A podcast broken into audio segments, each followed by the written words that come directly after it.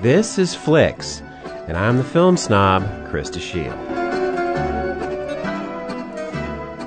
Four men sharing a cell in a Paris prison are planning a daring escape when a fifth man, played by Marc Michel, in jail for attempted murder, is introduced into the cell.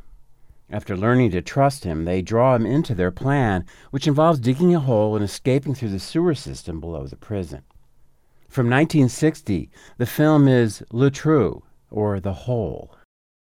Veteran filmmaker Jacques Becker was mortally ill when he directed this, his last film, and he died just two weeks after it was completed. Jose Giovanni, an ex convict himself, had written a novel in 1957 called The Break, based on real events from 10 years earlier.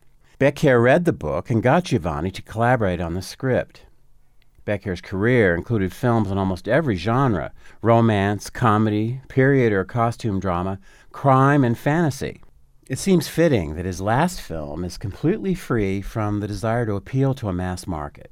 It's an intensely focused portrait of desperate effort, something close to what some would call pure cinema. This is a movie rigorous in style and full of suspense.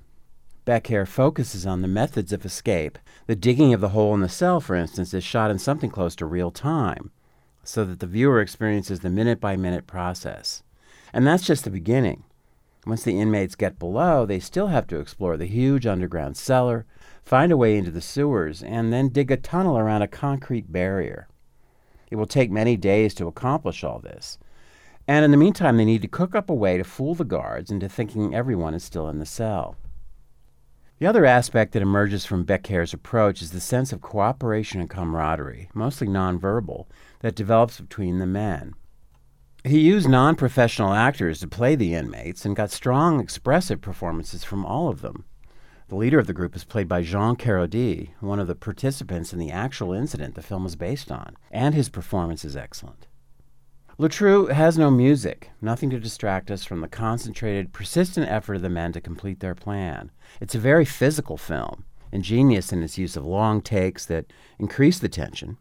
And it's also very disciplined in the way it lets the actors' faces and body movements communicate feelings. Considered strictly as a suspense film, it's utterly gripping, but it also explores deeper issues of loyalty, integrity, and doubt, issues that come together in the film's unforgettable ending. A superb little film that deserves to be better known, Le Trou is available on DVD.